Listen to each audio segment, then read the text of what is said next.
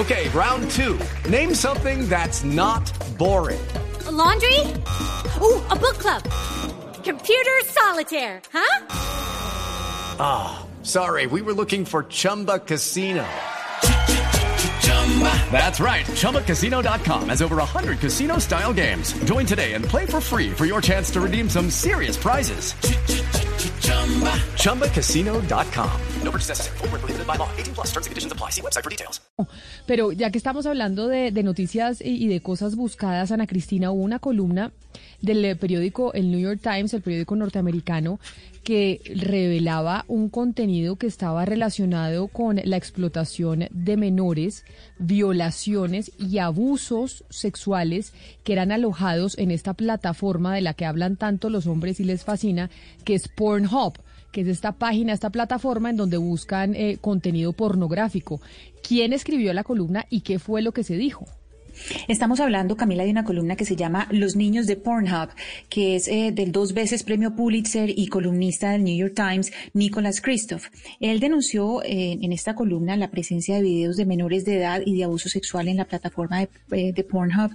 Y él lo que decía es, mire, esta plataforma se está ganando plata con eso que está subiendo.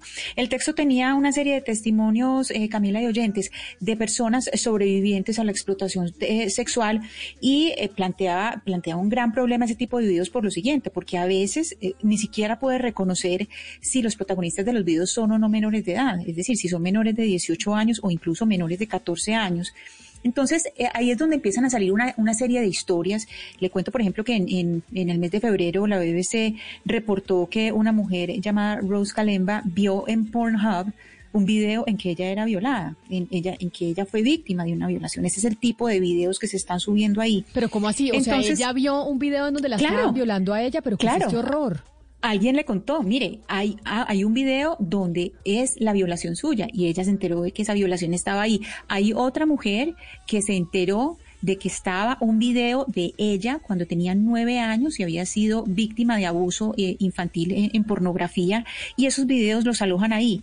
Pero aquí hay una noticia importante, Camila, con respecto a esta columna tan impresionante. An, antes, sí. antes de su noticia, ahí Pombo sabe que eh, es donde entra la relación entre la pornografía y la explotación sexual, entre la pornografía y el abuso sexual, que siempre hay muchos que salen y defienden el porno y dicen, pero no, eso es explorar, eso es una cantidad de cosas y aquí hemos tenido esa discusión. Yo no sé y por qué me da la impresión que usted era de los o, es de los defensores eh, del cine pornográfico. Y esto que está contando Ana Cristina de esta columna del New York Times es la demostración de la relación que hay entre una cosa y la otra. Sí, sí, a ver, pues vamos por partes. Primero, yo soy defensor de las libertades individuales, lo cual supone, entre otras muchas cosas, que cada quien haga con su vida sexual eh, la más grande y profunda experiencia y que para eso se pueden valer de las películas pornográficas y yo no solo no las reprocho, no genero un tabú, sino que las celebro, ciertamente. Pero de ahí a decir que estas, eh, ¿cómo se llama? Plataformas, esta vaina que yo no conozco, pues, etcétera, ustedes digan que, eh, no, ustedes no, perdón, de ahí digamos que se permita pues el incentivo y la información por demás absolutamente eh, pueril eh, de pues por publicar lo que estamos oyendo, violaciones reales de víctimas reales, etcétera, etcétera, me parece eh, realmente como diría algún célebre senador excremental, me parece absolutamente terrible. ¿Y por qué? Pues porque obviamente lo que se está es utilizando una vía para promover nada más ni nada menos que la criminalidad en sus peores y más degradadas manifestaciones. Entonces, eh, evidentemente sí creo en la libertad, sí creo que cada quien puede desarrollarse sexualmente como quiera, incluyendo, inclu inclusive e incluyendo las eh, plataformas eh, porno, pero de ahí no se sigue que se pueda hacer una apología al delito. Pero una sí, ahí, eh, Rodrigo. unas cosas son las libertades individuales que todos promovemos, doctor Pombo, y otra cosa son los delitos. Entonces lo que estamos Total. viendo en estos casos concretamente es que se está promoviendo delitos, son actuaciones criminales Exacto. que por supuesto nadie va a promover y que hay que sancionar. Pero la pregunta es, ¿quién sanciona? ¿Quién regula? Porque cuando usted se mete a sancionar y a regular, inmediatamente dice, están violentando mis derechos y mis libertades. Es que no pues, Oscar, esta, eh, eh, precisamente esta columna, la noticia es que esta columna eh, tuvo un resultado, que uno pues dice, ¿para qué sirven las columnas? Las columnas no sirven para nada, pero efectivamente esta columna de Nicolás Christoph fue tan fuerte que causó una reacción precisamente por la presencia de muchos videos, entre ellos videos snuff que, que son terribles. ¿Cuál fue el anuncio de Pornhub? Él anunció, esta plataforma anunció medidas para controlar el contenido que, que, se sube. En primer lugar, dice, no se puede descargar el material, van a evitar que sea descargable el material que tienen ahí.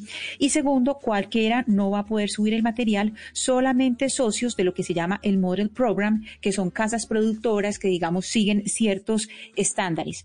Entonces, digamos, no es el panorama ideal, pero pues es, es algún avance y con este, estas medidas además se evita, pues primero la revictimización, como la mujer que les decía que, que se grabó su violación y esa violación estaba en Pornhub, y segundo, eh, también eh, pues puede disminuir, eh, hacer algo para la disminución de la explotación de menores por el problema, digo yo posiblemente por el problema que les digo, que a veces visualmente no se sabe cuándo, cuándo son menores de edad. Otra de las medidas es que Mastercard y Visa anunciaron investigaciones sobre, sobre este caso. Pues claro, que cómo están pagando y, y, qué tarjetas de crédito se están utilizando en esa plataforma para que les den esos contenidos. Es que lo que sí se debería, yo sí es que estoy en contra completamente de la pornografía. Me pueden decir mojigata, morronga, lo que quieran, porque siempre me lo han dicho. Pero es que esta es la demostración de la relación que hay entre la pornografía y el abuso sexual y la explotación sexual. Y lo que se debería promover, creo yo, Ana Cristina, es pues un sabotaje a esta plataforma. Óyeme, es que cómo puede ser posible que una plataforma en Internet en donde la mayoría de los hombres que ven pornografía, que son un número elevado, porque ven más pornografía los hombres que las mujeres, eso también es una realidad, pues sigan utilizando esta página de Internet que básicamente incurre en estos delitos. Camila, es que ahí es, muy importante la noticia de Mastercard y Visa, porque esto es como lo mismo, es, eh, pues hay una analogía por como con el narcotráfico. Por donde hay que coger es por donde entra el dinero hay que entrarles por donde entra el dinero. Si se empieza la investigación, si se empieza a tomar medidas por donde les entra el dinero, ahí mismo es cuando se empieza eh, a, caer el negocio o empieza a tener problemas el negocio. Porque precisamente es muy lucrativo por las facilidades, no solamente de ingresos, sino las facilidades que tienen de pago por distintas plataformas. Entonces yo creo que eh, este primer anuncio de Mastercard y Visa tiene esa importancia y es eh, precisamente por el lucro que se genera en esa plataforma. Y la verdad es, para decirle a los oyentes, los que puedan entrar a mirar esa columna, de Nicholas Christoph es absolutamente horrenda. Es impresionante los casos que cuenta ahí. Only 4% of universities in the U.S. are R1 research institutions, and Temple University is one of them. This means 100% of students have the opportunity to participate in hands on learning and research with world class faculty. With over 600 academic programs across 17 schools and colleges, Philadelphia's largest public university provides students with a rich variety of opportunities and propels graduates to succeed in their careers. Temple University, Schedule a campus tour today at admissions.temple.edu/visit.